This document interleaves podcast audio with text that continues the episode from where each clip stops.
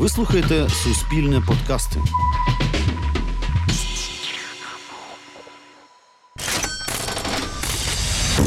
Сто тисяч. Мене звати Роман Коляда, і це подкаст «100 тисяч від Суспільного. Слухаючи нас, ви зможете заощадити більше ніж 100 тисяч.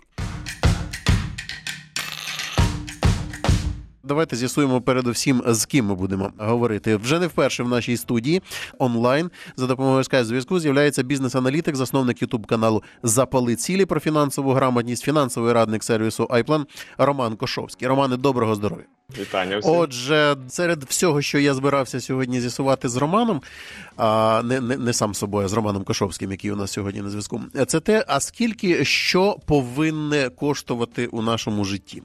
Ну, навіть починаючи з того ж таки смартфона. Хтось скаже, там чи автомобіля, от якісь речі. Е, є, звичайно, бажання. От хочу, не знаю, айфон останньої моделі, наприклад. Ну, можна хотіти скільки завгодно. Можна навіть піти і купити його в кредит там, ну, і і, і потім два роки чи там скількись цей кредит виплачувати. А, І кажуть, що те, що люди з не дуже високим рівнем доходів купують собі якісь баснословно дорогі смартфони і потім довго ці кредити платять, говорить про. Про що це говорить, Романе? Е, так, це дуже типово для українських реалій тема. І, по-перше, скажу, що те, що ми сьогодні обговорюємо, це в жодному разі не конкретна інвестпорада. Е, ні я, ні пан Роман не можемо знати саме вашої ситуації, але це якісь речі, з якими е, працюю і стикаюсь я, мої колеги, також клієнти. Тобто, це реальні практичні кейси, які ми зачепимо. І відповідаючи на ваше питання, Роман, скажу, що ну це дуже така хитрий. Е, хитра ситуація, хитрий самообман, коли людина дуже хоче виглядати більш статусно чи приналежати до якоїсь там вищої соціальної групи, і вона прив'язує це до гаджетів, до якихось речей, які довкола нас, замість того, щоб працювати над тим, що як мені стати там кращим спеціалістом, як мені почати більше заробляти, щоб я собі це міг дозволити. Але знову ж таки, вертаючись до якби проблеми. Е, бажання е, мати гарне авто, бажання мати хороший телефон це правильне, хороше бажання. Єдине, що от, якщо ми говоримо про якісь хороші звички, то тут є переплетіння таких двох е, парадигм. По-перше, те, що ви згадували, скільки що має вартувати, це ми маємо собі продумати і домовитись самостійно в нас вдома, в сім'ї чи в родині. Але я пропоную деякі такі речі, які працюють. До прикладу, знову ж таки, говоримо про телефон. Ми можемо купити найдорожчу модель, і це окей. Ми мусимо розуміти, скільки вона коштує.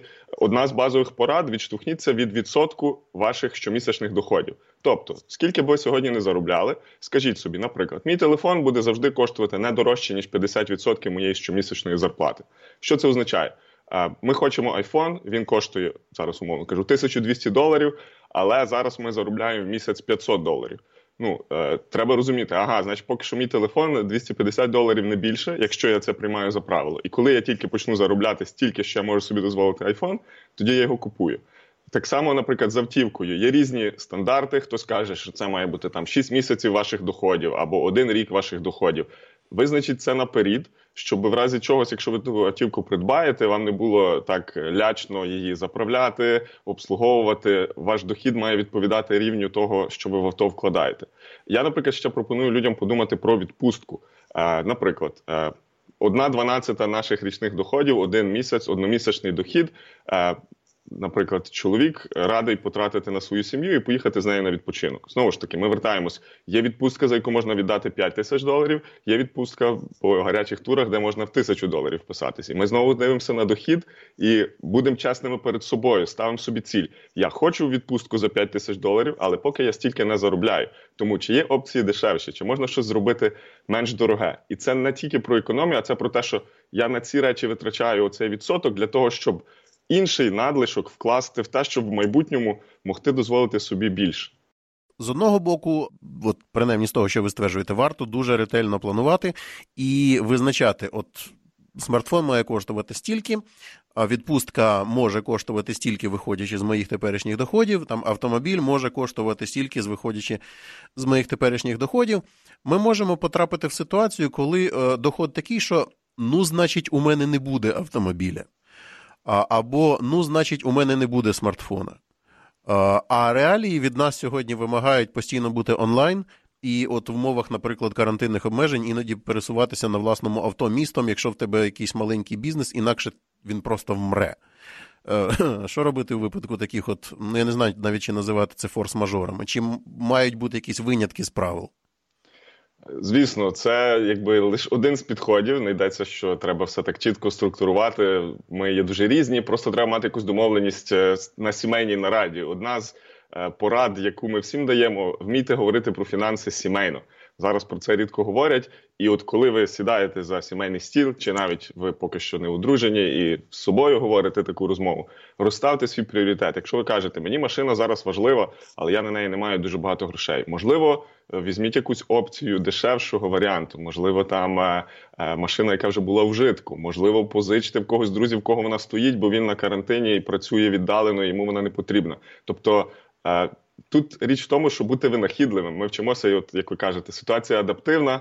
Хтось працював над е, подіями онлайн е, і там перейшов в іншу сферу. Хтось робив конференції. Тепер їхній бізнес суто онлайн. І так само ми маємо як люди адаптуватись. Якщо нам треба телефон, ми чітко кажемо для чого. Мені треба бути на зв'язку, могти відкрити такі-то аплікації, бо це частина моєї роботи. Я можу купити простіший телефон, бо поки що це не є в мене пріоритет. Він буде виконувати базові функції. Тут має бути баланс між що мінімально мені треба, щоб задовольнити мою потребу за розумні гроші в моїй ситуації, і між я хочу все найкраще і найдорожче. Це гарне мати прагнення, але завжди треба його вирівнювати до рівня своїх можливостей. І тоді собі казати: сьогодні я не можу собі найновішу автівку купити, але я хочу її купити через три роки. Що мені для цього треба зробити? І тоді вже входять в дію інші лайфхаки, поради, про які ми теж поговоримо, як себе навчити е, краще відкладати гроші і е, управляти цим доходом майбуття, який прийде до нас. Ми тепер будемо ще говорити сьогодні про таку річ, як фінансові звички. Е, мені здається, що це взагалі дуже широка тема і дуже цікава, і не лише у фінансах формування звичок, тому що іноді ці звички настільки сильно впливають на наше життя, що ми собі і не уявляємо. Отже, е, від лайфхаків до корисних звичок. Хоча, чесно, в мене ще одне запитання, Романе, є пов'язане з цими от ментальними установками, що смартфон повинен коштувати стільки-то, автомобіль стільки-то. Я зустрічався просто ще з однією концепцією. Це була е, така мотиваційна книженця, їх зараз чимало на ринку. Зараз боюся, не пригадаю авторку, але е, книжка називалася Крутість тобі личить. Авторка заповзялася радикально змінити своє життя, у тому числі фінансово, і те, з чого вона почала, вона почала.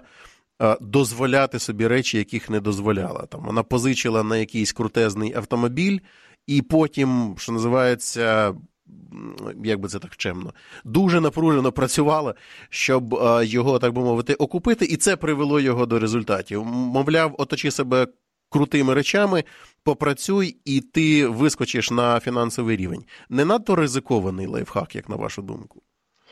Е, я скажу так, що такий підхід теж працює. Знову ж таки, ми вертаємося до пріоритизації. Він може спрацювати в певних випадках. Наприклад, ви дивитесь на свою сферу діяльності і частково випромінювати статусність це те, що вам на руку. Е, є не один приклад, і в згаданій вами книзі, і в інших, де людина займалась чимось, їздила на більш старенькій машині, бо вона старалася заощадити. Ну, це один з підходів, але ця людина сіла і зрозуміла, зараз я якби вперлась в якусь скляну стелю і не можу заробляти більше. Що я можу змінити? І та сфера була пов'язана якби з публічною присутністю, з розмовами клієнтам з клієнтами вживу.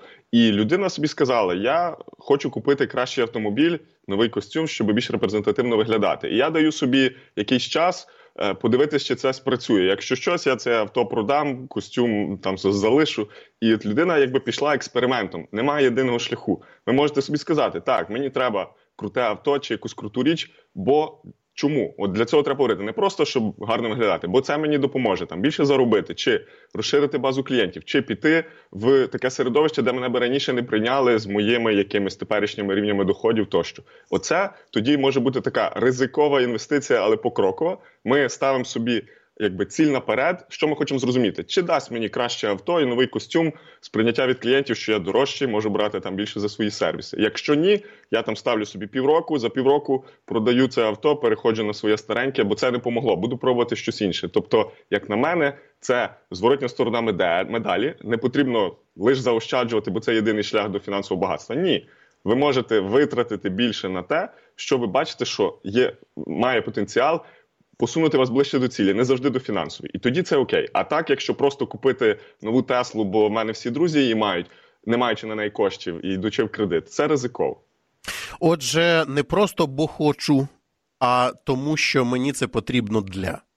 І якщо це якщо це для не досягається, треба мати план Б, іноді В, іноді Г, враховуючи турбулентність е, нашого світу, як я можу відкотити назад такий е, принцип бекап наше все, який виявляється працює не лише в it сфері, а й в сфері фінансів. Відповідно, теж які корисні звички ви гадаєте є необхідними для того, щоб жити в фінансовому здоров'ї? От ви зараз торкнулися, мені здається, теж звички говорити про фінанси, якщо ми говоримо про сімейне життя. А я думаю, навряд чи помилюся, що довкола фінансів завжди існує будь-то в родинному чи просто в партнерському обговоренні, певна напруженість. Легкий шлях припустити, що вона просто від того, що ні в кого немає грошей. Але мені здається, що це хибна думка, що ця напруженість не від того, що грошей немає, а навпаки, ми щось не вміємо говорити про фінанси одне з одним. Е, однозначно, тут е, поділяю вектор, в який ви е, направлюєте цю розмову. Загалом немає теж е, там єдиного підходу, як говорити про фінанси, кожна сім'я це робить по-своєму, але значно гірше мати оце велике питання всередині ваших сімейних нарад, але його не зачіпати, а там сваритись довкола, бо ти винен мені стільки, а ти не е, доклала на комуналку стільки. Це перетворюється в крик, замість того, щоб сісти і подумати, а що є наш пріоритет, а як ми хочемо вести бюджет там загальний докупи доходи чоловіка, дружини і просто витрачаємо на всі потреби, чи там рівноправний відсоток від доходу кожного партнера е, разом докупи, і оце наш спільний бюджет, плюс кожного є свій окремий бюджет. Може бути якийсь там незалежний бюджет, де ми домовляємося, що кожного місяця суму X ми виділяємо на спільні витрати, там житло, харчування, діти, а решта витрачаємо окремо. Тут якби. Треба сісти і подумати, бо ми іноді плануємо відпустку чи обираємо салон, де замінити шини довше, ніж ми сідаємо поговорити з нашим партнером, а що неможливо в фінансах. І от, ну, е, з цього треба почати. Зробіть собі там раз в квартал перегляд, де ми є, куди ми хочемо прийти, і знову ж таки це допомагає ставити пріоритети. Чи треба нам зараз нове авто, чи хочемо поїхати в дорожчу відпустку, чи є в нас на це гроші. Тобто фінансове планування це вже наступний рівень. Ну початок це зрозуміти, де ми стоїмо. І от одна з звичок, яка в цьому допомагає, крім говоріння про фінанси, це якраз ведення свого бюджету. Він буває в різних видах. Можна почати з простих аплікацій і додатків на телефоні, можна перейти в Excel таблиці. Це навик, який треба здобути. Не всім це потрібно, але хоча б в загальному розуміти, яка моя цифра цього місяця, яка моя цифра другого місяця, яка цифра третій місяць, це вже дає вам динаміку. Я рухаюсь вверх, я рухаюсь вниз, мені треба скоротити витрати в такі непередбачені часи, як зараз, добре вміти швидко реагувати. І е, інша така е, річ, про яку хотів згадати, це от залишатись адаптивним. Яким би ви не були класним в плануванні, скільки би ви всього не передбачували і мали мільйон бекап планів, багато готівки на чорний день найбільш важливо бути гнучким. Я завжди кажу клієнтам, що це як е, літній день у Львові. Ти можеш вийти, і тебе застане град, дощ, буревій, а потім після того буде жарка спека. І ти, виходячи на двір у Львові, розумієш, я беру поки що піджак, якщо буде жарко, спекотно, я його скину. Якщо треба, парасолька в мене невеличка в сумці теж є. Тобто, плануючи, ми закладаємо, які є шляхи зміни, і маємо вміти адаптуватись, бо будь-який план точно буде інший, він не буде ідеальний. Ну про це треба почати говорити і почати адаптуватись. Це от важливо. Звісно, ми можемо самі себе загнати в пастку нескінченного споживацтва. Сучасна цивілізація нас до цього в принципі заохочує за великим то рахунком. І таке постійне достігаторство, коли ти як білка у колесі весь час біжиш, і вже в якийсь момент вже навіть ціль тебе перестає е, радувати, ти просто біжиш. Е, з іншого боку, почати хотіти менше, щоб менше напружуватися, ну так можна взагалі зупинитися. Мені здається, тут теж десь потрібна золота середина, тільки от питання в тому, де її шукати, Романе. Є дуже гарне твердження англійською, звучить good enough, достатньо. От для кожного рівня наших заробітків і цілей треба розуміти, де моє достатньо. Ми завжди будемо хотіти більше, і це правда, і це нормально. Це драйвер прогресу. Постійне таке, як білка в колесі. Я це називаю інфляція способу життя. Є про це окрема стаття, можна так їх загуглити. Де з кожним ростом доходів ми піднімаємо наш ріст витрат. Ну бо ж тепер я заробляю більше, тепер я собі можу дозволити, і це нормально. І це непогана ідея, але завжди треба включати принцип логіки, як мені крім того, що подякувати собі, який я молодець, що до цього доробився, заробився, подякувати собі майбутньому. І тут я людям рекомендую в будь-яких ваших професійних доходах, ріст, е, премія додаткова, спадкоємство, яке прийшло. Поділіться 50 на 50. Е, покладіть 50% в якусь інвестиційну ціль, а 50% потратьте на себе зараз на будь-що, що ви хотіли. Це теж один з лайфхаків. І так само тут е, йти суто від недостачі, йти суто від економії. Я буду жити так низько, як можу, бо не потрібно. Наше життя теж є зараз. І тут якраз оця гедоністична адаптація, коли ми до будь-якого рівня якості витрат новинок завжди адаптовуємося. Нам треба навчитися це розуміти. Я хочу телефон, я його куплю. Він мене потішить два місяці. Потім я схочу новий. Але я це розумію. і Я собі закладаю, що я його там через рік продам на різничку, докуплю новий. Тобто, вміти в себе визначити оці мірила, зрозуміти, як часто я хочу щось міняти, і тоді від цього вже відштовхуватися. Якщо люди знаходяться в от, в стані такої фінансової несправедливості, такої соціальної несправедливості, чи існують виходи з таких ситуацій, Романе, і де їх треба починати шукати? Це гарне запитання. Е, знову ж як ми зазначили на початку, ми не маємо універсальних срібних куль для всіх, але е, звісно, обставини всіх є різні, і ми на по різному є прив'язані до певних обставин, людей тощо. Зазвичай, е, що я рекомендую людям, це давайте оглянемось на ситуацію довкола. Ми дуже фокусуємося на наших проблемах і рідко дивимося на можливості довкола. Ми не є посаджене дерево на одній ділянці, яке важко перевести, хоча навіть дерева розумно викопують і переносять на іншу ділянку. Треба подумати: добре, зараз в цій сфері я отримую мінімалку. Що мені зробити, щоб почати отримувати більше? Іноді це означає переїхати в більше місто почати заробляти більше в районному центрі чи в обласному центрі, тому що в моєму селі нема таких можливостей. Чи готовий я на це, чи можу я це зробити? Звісно, якщо в мене там старенькі батьки, велике господарство, це не мій варіант. Тоді мені треба думати, там що мені робити з моїм господарством, щоб з нього заробляти більше. Тобто. Е, Нема поради, як вижити на мінімалку, бо на неї майже неможливо вижити. Треба подумати, як я можу змінити ситуацію, залучити додаткові ресурси, податися на якусь програму, піти на якісь курси підвищення кваліфікації, що є доступно у вас довкола, і от е, відійти від менталітету, що голова сільської ОТГ чи ваш сусід нервовий справа винний в ваших всіх проблемах. Ми. Якби керуємо своєю долею, і те, що ми зараз в такому стані, не завжди від нас залежало. Є зовнішні обставини, я розумію але ми не посаджене дерево. Ми можемо сказати, я це хочу змінити. І як Роман згадав, треба відштовхнутися від того, що є довкола. Поговоріть з людьми, поговоріть з друзями, будьте відкритими. Скажіть, я шукаю нові можливості, я хочу десь підзаробити, бо ну так не можу. На такі маленькі доходи не виживу. І тоді рухатись. Іноді це переїзд, іноді це зміна діяльності, іноді це вкласти півроку в якесь навчання, за яке знову ж таки треба заплатити. Але ваш середній чек, ваші доходи можуть зразу подвоїтись. Подумайте, де ви стоїте, і від того відштовхніться. Є невеличкі кроки, які ми можемо робити вже, які не пов'язані там ніяк з інвестиціями, з глобальними якимись речима. Це от така база, з якої можна почати щодня. Там кешбек на покупки, знову ж вертаючись до порад, підключити простенько в різних картках за рік можете назбирати кілька тисяч, просто якби от на невеличких відсотках. Е, кешбек це повернення грошей за певні покупки е, карткою, і це можна підключити в багатьох банків. Друга порада слухайте. Я з приводу кешбеку прямо хочу перепитати, тому що я бачив його в переліку тем, які ви пропонували обговорити сьогодні в програмі, коли ми її тільки обговорювали. І тут у мене внутрішня суперечність. Я вважав, що кешбек, ну як для доходів, ну абсолютно несерйозна штука. Це більше маркетинговий інструмент інструмент, така замануха певних мереж, щоб ми купували саме у них, і там ну щось капне, ну слава Богу. І тут я прям у вас, у серйозного бізнес-аналітика, це так, от зараз іронізую трошки. І раптом такий несерйозний інструмент, як кешбек. В чому прикол? Дивіться, є різноманітні банки, і ну є можливості різні. Хтось найбільше чув про популярний банк Монобанк, але він не єдиний. А я рекомендую вам подивитись, бо може бути, що у вашого банку є цікаві пропозиції. Наприклад, там Райфайзен, банк має картку Райфкартка Плюс, де можна до тисячу гривень кешбеку в місяць виводити. Звісно, на різні категорії це по-різному.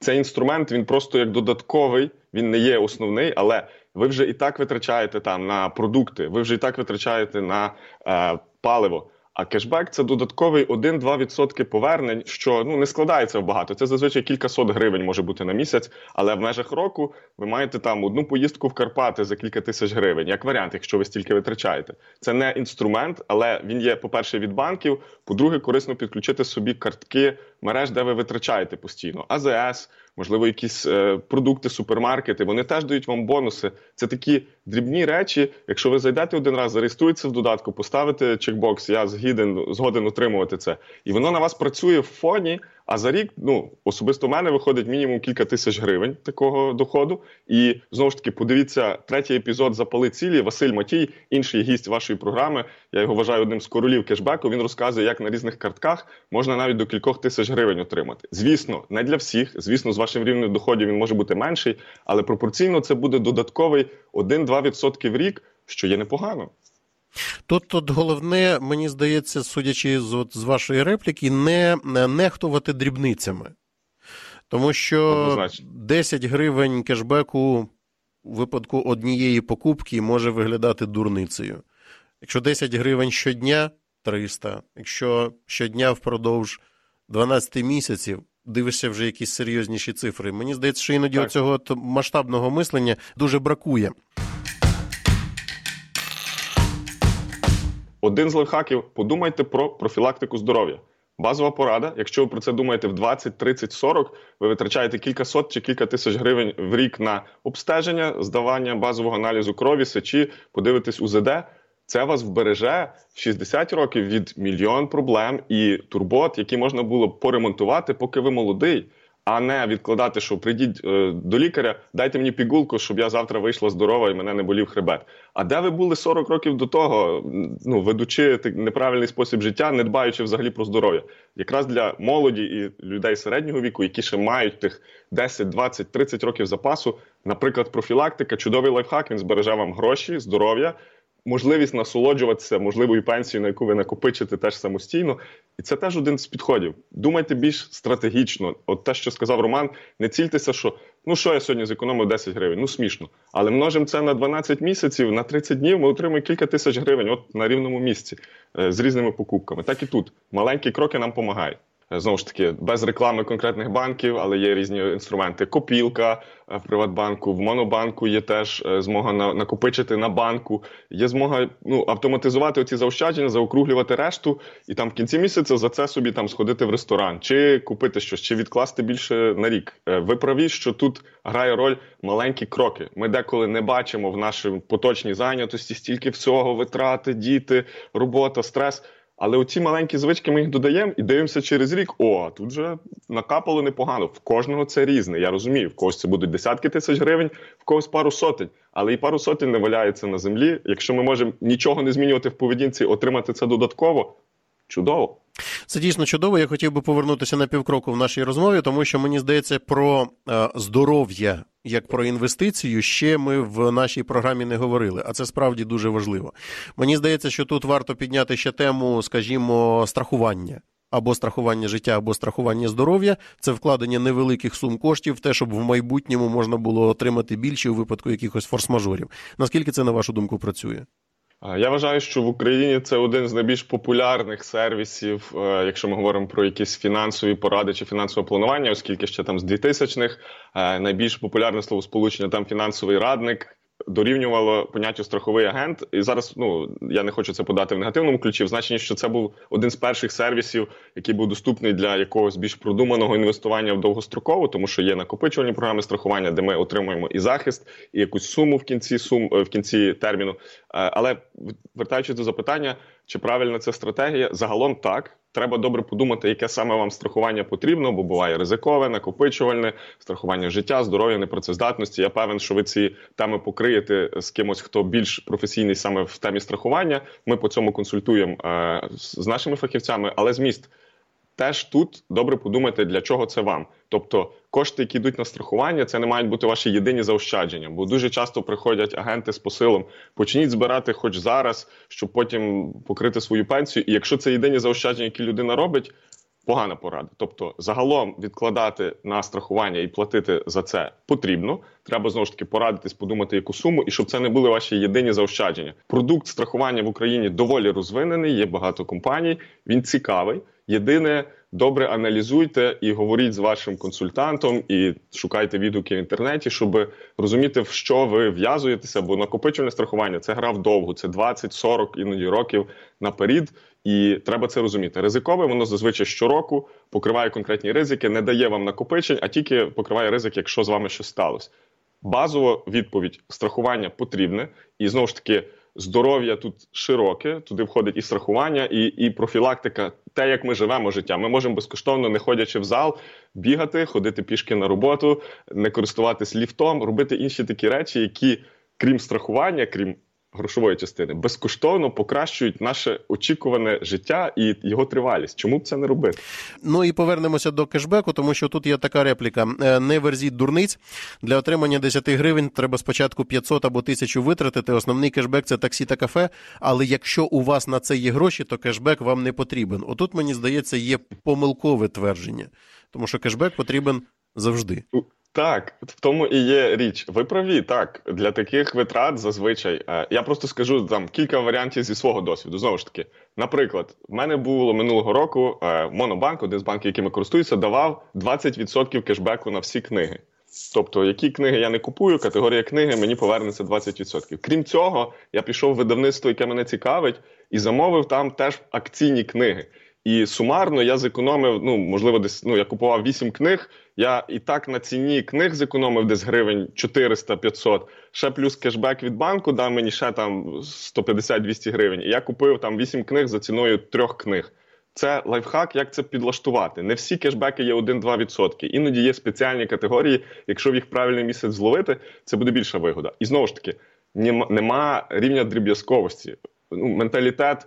Це дуже дріб'язково. Якщо я трачу 500 гривень на таксі в місяць, значить я там дуже багатий. Ні, в вашому житті ваші пріоритети, в моєму мої, в інших людей інші. Але оці дрібниці вони додають до великих змін. Звісно, що якщо я піду на нову роботу, почну заробляти плюс 30%, це перекриває будь-які кешбеки, і кешбек це теж там не єдина програма лояльності. Але Якщо я до цього ще доплюсую тих пару відсоточків в розрізі мого продуктового продуктивного трудового життя, там 30-35 років, ці відсоточки на відсоточки, будь ласка, е, цей е, як це українською compounding interest, е, складний відсоток вивчіть, і це буде ваше чудове відкриття восьмого чуда світу. Помаленьку, маленькими кроками можуть бути тисячі, сотні тисяч, десятки складний тисяч. відсоток. Це дійсно восьме чудо світу. Я для себе вивчив це явище. Я досі перебуваю в захопленні.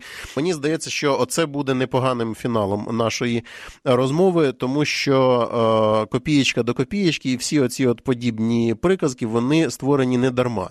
Це може бути якоюсь такою фантазією приємною, що там виграв мільйон. Але виграти мільйон і потім його зберегти.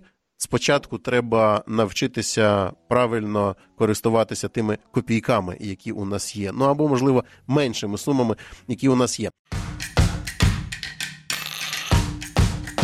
Це був подкаст «100 тисяч з Романом Колядою. Слухайте нас на українському радіо. Шукайте наші частоти на сайті ukor.radio. Підписуйтеся на наші сторінки на SoundCloud, Apple та Google Podcast. 100 тисяч.